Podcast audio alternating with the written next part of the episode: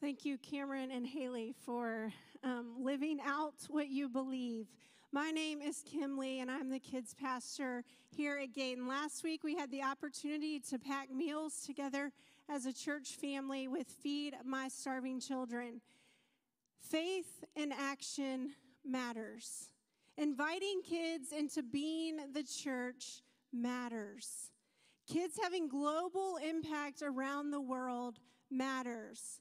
And this morning, I want to talk to you about the impact of kids right here in our own community. As a high school student, I had a youth leader who was deeply invested in who I would become and how I was growing in the Lord. My hope is that you can identify one or two people who saw you, believed in you, and were willing to invest in who you became. My leader's name was Valerie. She hosted a youth breakfast at our youth house each week on Thursday mornings. She brought breakfast, she brought a word from the Lord, and she gathered a few of us girls together and led us to the feet of Jesus. It was personal. A few years into high school, Valerie and her husband were called to a church in Oklahoma. They were following the Lord's call. It hurt to see them go. Why? Because it was personal. What you do for the life of a young person matters more than anything else you will do. The Bible says kids matter. Jesus says, let them come. Let them disrupt and interrupt and be who I created them to be. Jesus said kids matter, and here at Gayton, we believe that as well. It is personal. And when I say kids this morning, I'm talking about kids through young adults. We are all going to fall under the umbrella of kids because I'm the kids pastor, and that's what we're going to do this morning. I accepted Jesus as my personal Savior when I was eight years old following Vacation Bible School. We had an awesome week at VBS, and the following Sunday, the pastor said, Is there anybody who wants to say yes to Jesus? And before I knew it, I was walking down the aisle of my Baptist church. I knew what I was doing that Sunday, but if I'm honest, my faith didn't become real or even all mine until I was in high school. It took leaders along the way to plant seeds into what has become my foundation today. It is personal. So, needless to say, VBS matters to kids. It matters to me, and VBS at Gayton matters. Each year, we are welcoming more and more kids into our church home, into our church building without a church home. We get to show them that Jesus is worth something, and so are they. VBS is personal. Each year, I pair an adult or a student with a group of kids, and I say, They are yours for the week. And if you do nothing else this week, I want you to love them really, really well and point them to Jesus. The same goes for kids' camp. The same goes for kids in student small groups. It is personal. Kids won't know Jesus until they first know someone who knows Jesus. This is what we live by in kids in student ministry. It is personal. This morning, we are going to look into the book of Daniel. We are going to explore the first four chapters with some deep dives into chapters one and three. We first find Daniel, Shadrach, Meshach, and Abednego, four Jewish boys. Young men, the Bible calls them in verse 4. Some scholars guess the boys to be somewhere between the ages of 13 and 16 years old. We find them entering Babylon as slaves, teenagers ripped from their homeland, orphans in a foreign land. Their homeland of Jerusalem had been taken under siege by Babylon under the rule of King Nebuchadnezzar. Let's start in chapter 1, verse 3. The king ordered Ashpenaz, his chief eunuch, to bring some of the Israelites from the royal family and from the nobility.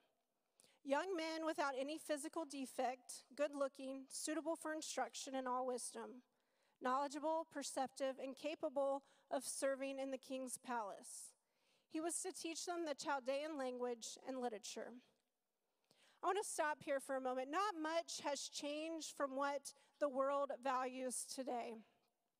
The king was looking for the best in outward appearance good looks, no defects, smart, willing to be taught. We, even thousands of years later, are quick to come to conclusions based on what we see.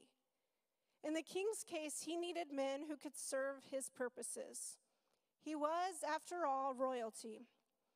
As the passage continues, we find the king has assigned food and wine and three years of training, all of the royal provisions to these young men. Daniel makes the decision that he will not defile himself with the king's food and wine, and he asks permission from the eunuch to eat from a different menu. The eunuch was skeptical, but he agreed. I find it interesting here to note that Daniel immediately receives kindness and compassion from God as well as from the chief eunuch. What had Daniel done to receive such grace, such kindness? As far as the eunuch, were they similar in age? Were they both foreigners? What led to compassion? The eunuch even said that he feared for his own life if Daniel's experiment were to fail. He was willing to put his own life on the line and he offered compassion. It became personal. We continue in verse 12 with Daniel's plan. Please test your servants for 10 days. Let us be given vegetables to eat and water to drink.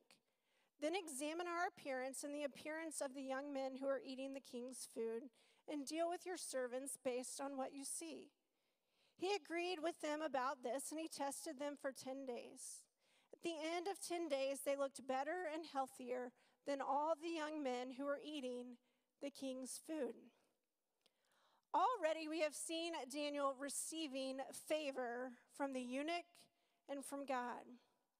And Daniel and his friends were bucking the system a little bit. These ideas seem contradictory. They are going against the norm, they are challenging the system, they are asking for a different way.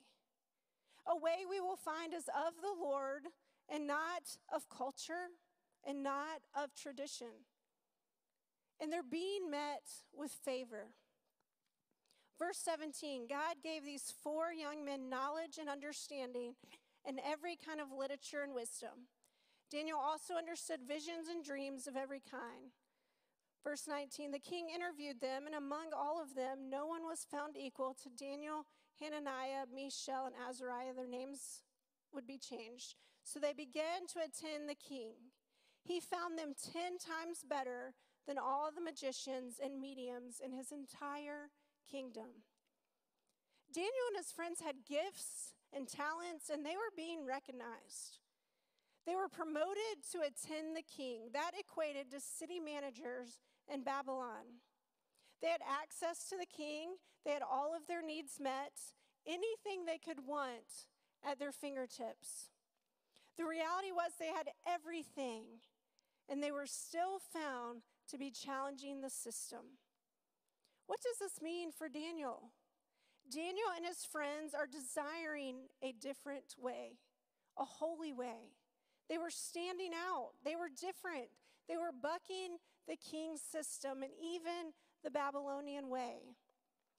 And wouldn't you know it, the same thing still gets said about young people today. Why are they doing it that way? Why do they want it this way? Can you believe young people today, millennials and Gen Z, who can understand them? They are self indulgent and self focused. It is personal. As we continue, we find a King Neb. Can we call him that today since we're getting personal? He is having dreams in chapter 2 of Daniel. And we find the greatest not being able to interpret the dream and being sentenced to death. But remember, Daniel had a gift for interpreting dreams. This is of significance to me because God uses Daniel, a teenage boy, and brings out his gifts to be used for the kingdom. I hear questions all the time about using students to lead kids. My response is to come check it out. Students have gifts. Research and our experience shows that in order for students to grow in their faith, their faith needs to be put into action. And really, faith in action is a mark for any mature believer at any age. Kids matter, students matter. It is personal. So Daniel gets brought in and he is able to rightfully interpret the dream. And in doing so, King Neb continues to elevate Daniel to the ruler of the province of Babylon. If you have ever been the new kid or the kid who felt like they didn't belong, to be recognized, to be seen, to be valued feels pretty good. It feels significant. You are seen to have significance. And the king had seen Daniel and believed Daniel to have significance. It was personal. Now to the old familiar story of the fiery furnace. King Nebuchadnezzar must have been having an identity crisis because he still felt the need to prove his power. Maybe it was because he brought in foreigners to work for him, but in bringing in foreigners, they also brought with them their gods that they bowed to. And for Daniel and his people, they worshiped the Hebrew God, also known to us as God. So he, King Nebuchadnezzar, did what kings did in that time, and he built a statue. Now, scholars aren't sure what the statue was actually of, but they guessed it to be of a human, and that was likely Nebuchadnezzar himself. They also knew that it was built of gold, which was gaining value at that time, and that the statue was meant to be worshiped. So King Neb issued a decree that all were to bow and worship the statue, and if not, you would be thrown into a fiery furnace. Well, the locals knew that the Jews weren't going to bow, and so they ran to tattle to Nebuchadnezzar. And it was true. Daniel and his friends were not going to bow to this statue god. Let's pick up in chapter 3, verse 12. There are some Jews you have appointed to manage the province of Babylon Shadrach, Meshach, and Abednego. These men have ignored you, the king. They do not serve your gods or worship the gold statue you have set up. Here we find these young people again not doing what they were told, ignoring authority, and it ticks off those in power. But what if God's way is higher? This may not please those in authority, but God is God, right? Verse 13, and then in a furious rage, Nebuchadnezzar gave orders to bring in Shadrach, Meshach, and Abednego. So these men were brought before the king. Nebuchadnezzar asked them, Shadrach, Meshach, and Abednego, is it true that you don't serve my gods or worship the gold statue I have set up? Now, if you're ready, when you hear the sound of the horn, flute, zither, lyre, harp, drum, and every kind of music, fall down and worship the statue I made. But if you don't worship, you will immediately be thrown into a furnace of blazing fire. And who is the God who can rescue you from my power? Nebuchadnezzar gives them yet another chance. This is shocking. And again, we find favor. We just read that Nebuchadnezzar was in a furious rage, yet he offers them grace. He wanted to see them face to face, to hear from their mouths. Why? Because Nebuchadnezzar had developed a personal relationship with these young men. They weren't throwaways to him, they mattered to him because it was personal. Verse 16 Shadrach, Meshach, and Abednego replied to the king Nebuchadnezzar, we don't need to give you an answer to this question. If the God we serve exists, then he can rescue us from the furnace of blazing fire, and he can rescue us from the power of you, the king. But even if he does not rescue us, we want you as king to know that we will not serve your gods or worship the gold statue that you have set up. But even if he doesn't, this is one of the most powerful lines in scripture to me, and it comes from the mouth of a teenager. You see, these young men are saying, We know our God is able. He can do it. He can deliver us from the fire and from your corruptness. But Nebuchadnezzar, even if, Even if our God does not save us, even if He doesn't and we die, He is still God. Yo, this kind of faith gives me chills. It is personal. These young men know their God, they are in a personal relationship with their God. Can we please make it personal to raise a generation that says, My God can? And even if He doesn't, He is still my God. It is personal. Can you imagine? This would hurt a bit if we were in the king's shoes. He became filled with rage, the Bible says. He ordered the furnace to be turned up seven times hotter than was customary and ordered the three young men to be thrown into the blazing fire. Verse 24. Then King Nebuchadnezzar jumped up in alarm and he said to his advisors, Didn't we throw three men bound into the fire? Yes, of course, Your Majesty, they replied to the king. He exclaimed, Look, I see four men not tied, walking around in the fire unharmed, and the fourth looks like a son of the gods. Nebuchadnezzar then approached the door of the furnace of blazing fire and called, Shadrach, Meshach, and Abednego. You servants of the Most High God, come out. So Shadrach, Meshach, and Abednego came out of the fire, unharmed, unscorched, unfazed by being thrown into a fiery furnace. Verse 28 Nebuchadnezzar exclaimed, Praise to the God of Shadrach, Meshach, and Abednego. He sent his angel and rescued his servants who trusted in him. They violated the king's command and risked their lives rather than serve or worship any God except their own. Therefore, I issue a decree that anyone of any people, nation, or language who says anything offensive against the God of Shadrach, Meshach, and Abednego will be torn limb from limb, and his house made a garbage dump.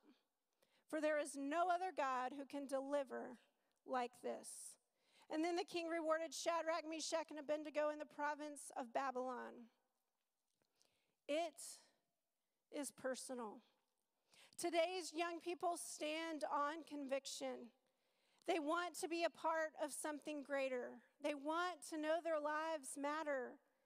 And here we find Daniel and his friends not compromising their convictions nor their character. Why? Because it is personal. Standing up for what we believe in takes courage. It takes sacrifice. At the end of the day, it was worth it to these young Jewish boys. They were willing to give their lives for a personal relationship with their God. Having convictions and character will cost us our possessions, a job promotion, our character, good or bad. The faith of these young men took courage. Their faith led to life change, their own life change when their faith in an unseen king grew. Their testimony to a pagan king led to life transformation, as, as we see at the end of Daniel chapter 3 and into Daniel chapter 4. Nebuchadnezzar acknowledges the most high God the God of Meshach, Shadrach, Abednego, the Hebrew God, the God we know as the one true God worth knowing. It is personal. Here again, we are called to be disciples who make disciples. From generation to generation, one is not worth more than another, and it starts with the youngest souls here at Gayton. We are raising up disciples who will go and they will make disciples of every generation. Do we as a church demonstrate consistency between belief and action? When we say kids matter, do we act as though they do? Do we pour into the next generation? Do we celebrate new life in the nursery? Do we champion kids and students in their walk with the Lord? These young boys brought in as slaves, brought influence to a nation and to a king. Someone said they mattered. Someone saw their worth. Someone made it personal.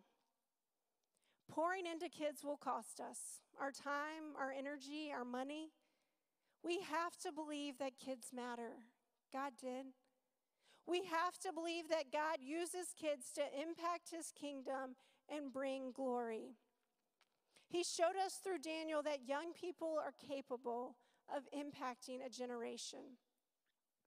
I watch week after week as middle and high school students show up and serve and pour into preschool and elementary age kids. I watch kids saying yes to being on mission through the family mission trip, through vacation Bible school, through serving our church and our neighbors. Something we say around here is kids aren't the future of the church, they are the church today. This is not something we say and leave it there. This is something we create ministry around. We believe kids can experience and know the Lord at the youngest of ages, and we believe in kids serving and being the church. I remember Raj served in the nursery when my oldest kid was born. He then followed this class through pre kindergarten. That's six straight years with the youngest friends in our church family. And I remember when Tegan, my daughter, was a two year old, and having a conversation with Raj and saying, You prepare a lesson every week.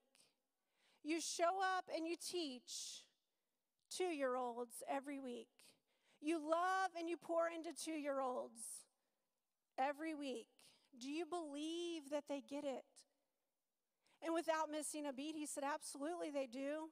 They can know that God created them and God loves them, and that is what they are supposed to know as a two year old. And watching my own two year old get it only fueled my fire. It was personal for Raj. As a four year old, my kids served with me for the first time with intentionality. I signed us up to greet at the doors of Jazz Nativity. This has become an annual date for us. This is consistency in belief and action. Kids matter, it is personal. I've watched kids show up year after year at Vacation Bible School. Watching, watching kids connect to a mission is transformational, just like we saw in the video earlier this morning. The year that we decided we were going to connect VBS to feed my starving children, I watched the Lord work in the hearts of young people. I watched us go from raising under $1,000 to quadrupling that amount when FMSC was the mission. The same kids bringing money to VBS got to come back and use their own hands to pack meals that will go around the world just as we did last weekend.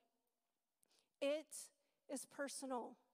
Year after year, I watch kids go home and empty their piggy banks without their parents' knowledge and bring back up to $50 of their own money and give it away to the church. I watch kids connect by loving other kids, real kids, real stories, real life transformation. It is personal. I've watched preschoolers and elementary schoolers gather together with their life groups to pack bags for Carver. Kids matter, and kids want to know that they matter. Kids are capable of mighty things in the name of the Lord. Do you believe that? Carver is a local elementary school right in our backyard.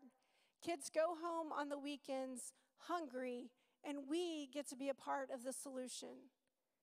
It is personal. I've had the opportunity to participate in two international mission trips that included students. I went to Haiti with a high school student and his dad, and I went to Romania with a middle school student and her church family. Giving kids and students the opportunity to see and experience the world on a global level is transformational. I've stood with kids in Haiti and Romania in the most desperate of circumstances, and what I have learned is kids are kids are kids. It doesn't matter where they are from, they want to dance and play and be fed and learn and love and be loved. And guess what kids are capable of, do, at, of doing at ages 2, 9, 12, 15? They can dance and they can play and they can love. It is personal. We believe that kids matter, so we will choose to pursue them and champion them. Just as Daniel and his friends had their gifts seen and recognized and were given a chance, we will do that for our kids here in this community and kids around the world. In our Gayton model, kids are invited each week to pursue an up relationship with the Lord. That looks like worship services designed with kids and students in mind. We hand over leadership to kids and students on a weekly basis. We also uh, practice in, we invite kids into relationship with others and give them the opportunities to serve through an out relationship. We have worship teams in preschool church and kids worship that are made up of middle and high school students and elementary age kids. Kids want to be a part of something bigger than themselves. Church, can we point the way? And finally, we want kids to live on mission. We value kids, our kids here at Gayton, our neighbors' kids in the community, kids around the world. So let's get practical. We believe that kids best grow in relationships with other adults who know and love the Lord. This month, we are launching Intergenerational Prayer Pals, and you can sign up for one today. We are asking for a year commitment of investing in the life of a young person. You can send cards, you can bring a Sunday treat, you can grab a hug after worship services in addition to praying for your young person. You can go all in and support them outside of Sundays as well.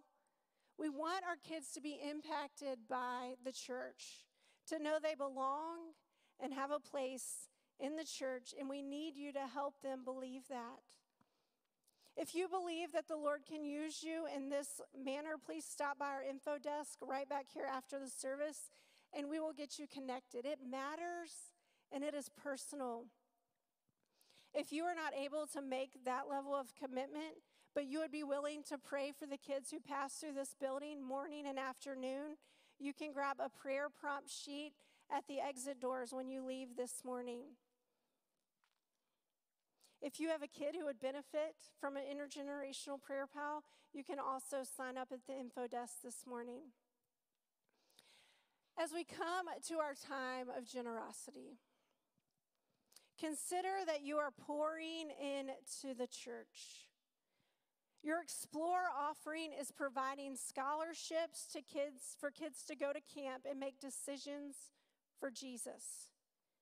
You are increasing the depth of our training for small group leaders to disciple our young people. You're providing Bibles into the hands of guests, of new readers, of kids who don't own a Bible. Your generosity towards Explore contributes to faith in action. We are sending students on their first ever international mission trip in less than two months. What you do in the life of a young person matters. Your generosity it's personal. In just a moment, our baskets are going to pass. As you consider a gift to explore and pass the bas- basket, will you also pray for the kids and students who will be impacted by your generosity? Let's pray. God, we thank you for your word. God, we thank you for the clear call that you have placed on our lives, to be a disciple who makes disciples, God, for your clarity on what that means for kids and for students and how we can champion them and pursue them and point them to you. God, I thank you for the generosity that will come forth this month as we send people on mission to go and be the church in the community and in the world around us. God, we thank you for loving us. God, may we go and do likewise. In Jesus' name we pray. Amen.